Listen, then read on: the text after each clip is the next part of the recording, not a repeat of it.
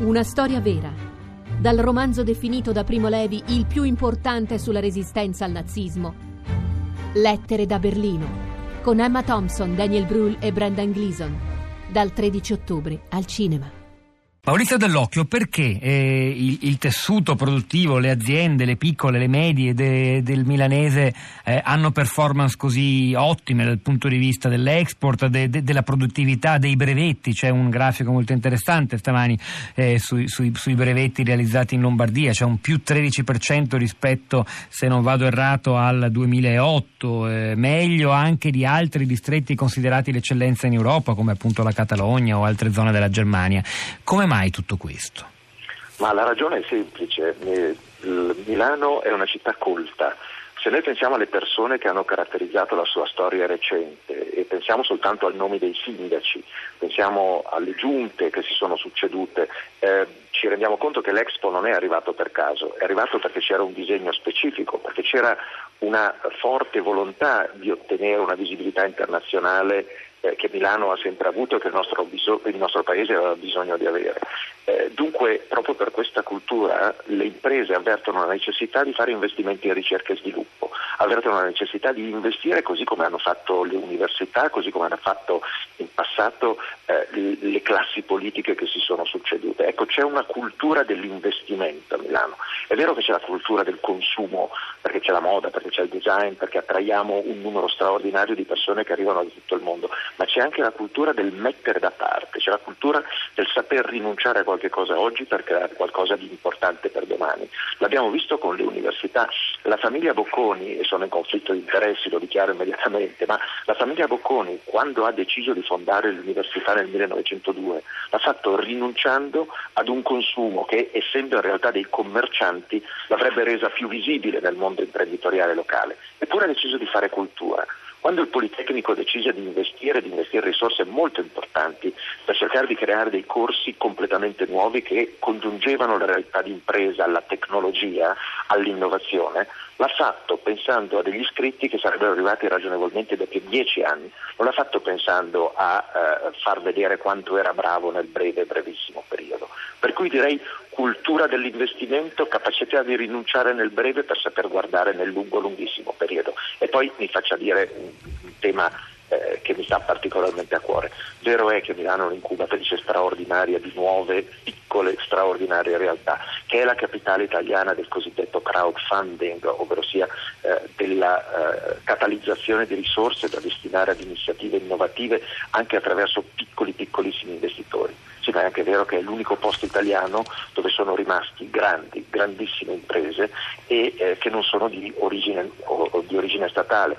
Eh, se si esclude Filmeccanica, se si esclude l'Enel, se si escludono quelle grandi imprese che storicamente facevano parte del tessuto pubblico italiano, tutte le altre grandi imprese sono a Milano e mi faccia dire chi realmente riesce a investire in innovazione, in ricerca, chi realmente riesce a mettere da parte le risorse per poter guardare con serenità al futuro, eh beh, è la grande impresa. Tornando ancora eh, su qualche cifra delle performance economiche, vi sono anche delle criticità. È vero che la, il tasso di disoccupazione eh, nella provincia di Milano è più basso di quello nazionale, 11,4 quello nazionale, 8% quello eh, della provincia eh, di Milano. È vero anche però, e lo hanno denunciato gli stessi protagonisti della riunione di Assalombarde di ieri, c'è un problema di disoccupazione giovanile che rimane alta anche lì e quindi di mobilità sociale che è ancora piuttosto rallentata, frenata e ciò potrebbe anzi anzi consentire, se si risolvesse il problema, di sprigionare ulteriori potenzialità. Quindi i giovani, tutto sommato, anche se ce ne sono tanti che scelgono di vivere a Milano, difficoltà ne hanno.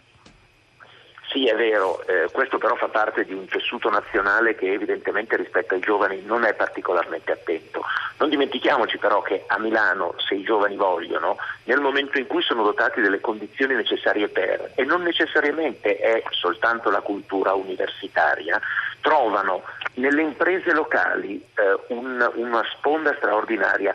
Pensiamo alle criticità che in altri capoluoghi importanti italiani si sta vivendo sulle imprese ex municipalizzate. A Milano la TM è una grandissima azienda, è tuttora la più grande azienda di Milano sotto il profilo del numero delle persone che vi lavorano ed è un'eccellenza straordinaria. L'azienda energetica municipale, la vecchia EM, io ho partecipato alla sua privatizzazione nel 97, Eh, la M, oggi A2A, è una delle più importanti realtà energetiche nazionali e stiamo parlando di due ex municipalizzate, ehm, quelle aziende eh, sviluppate da ragnatele, da sistemi di natura clientelare in altri luoghi, non a Milano.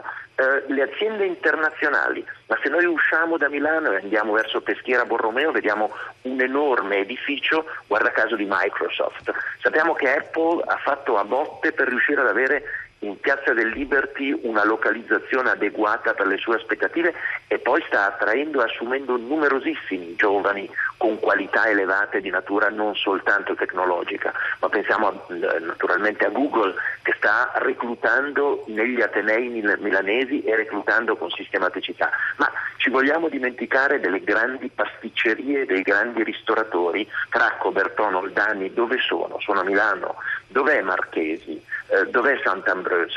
Tutti questi sono eccellenze, nomi eh, visibili, importanti nel mondo, che hanno eh, le porte non aperte, spalancate a giovani che vogliano sotto il profilo del contributo culturale e scientifico piuttosto che sotto il profilo artigianale, della competenza del saper fare bene, sono con le braccia aperte, per cui si tratta di fare incontrare eventualmente la domanda e l'offerta, ma attenzione Milano è una città che ha, eh, è stata in grado di esprimere un progetto divertente, bello, innovativo come Back to Work, è un progetto che è stato eh, lanciato da un signore che ha avuto un'idea secondo me geniale, che era quella di raccogliere delle persone che erano fuoriuscite magari con importanti liquidazioni dal mondo della professione dopo 30-40 anni di lavoro, che avevano denari, che avevano competenze, probabilmente troppo giovani per andare in pensione e che potevano contribuire allo sviluppo sia con i capitali sia con la loro competenza di aziende più giovani, magari in, in appena partite, in start-up,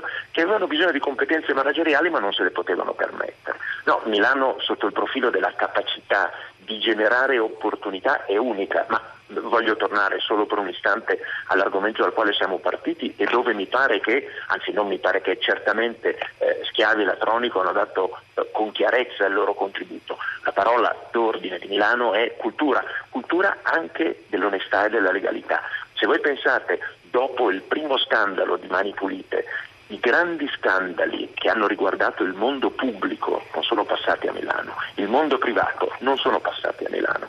Ecco che le università, ecco che il mondo eh, dell'esempio concreto quotidiano dato dai rappresentanti anche della società, ecco, su Milano eh, è unico. Eh, Detto questo dall'occhio, sì, no, prego, concluda pure. Poi le... No, solo un'ultima aggiunta.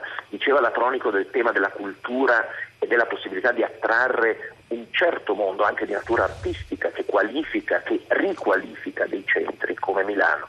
Noi non dimentichiamo che lo IULM ha fatto uno sforzo immane per riuscire sotto il profilo della comunicazione a generare dei progetti di corsi di laurea che sono diventati realtà e che hanno attirato eh, persone da tutta Italia.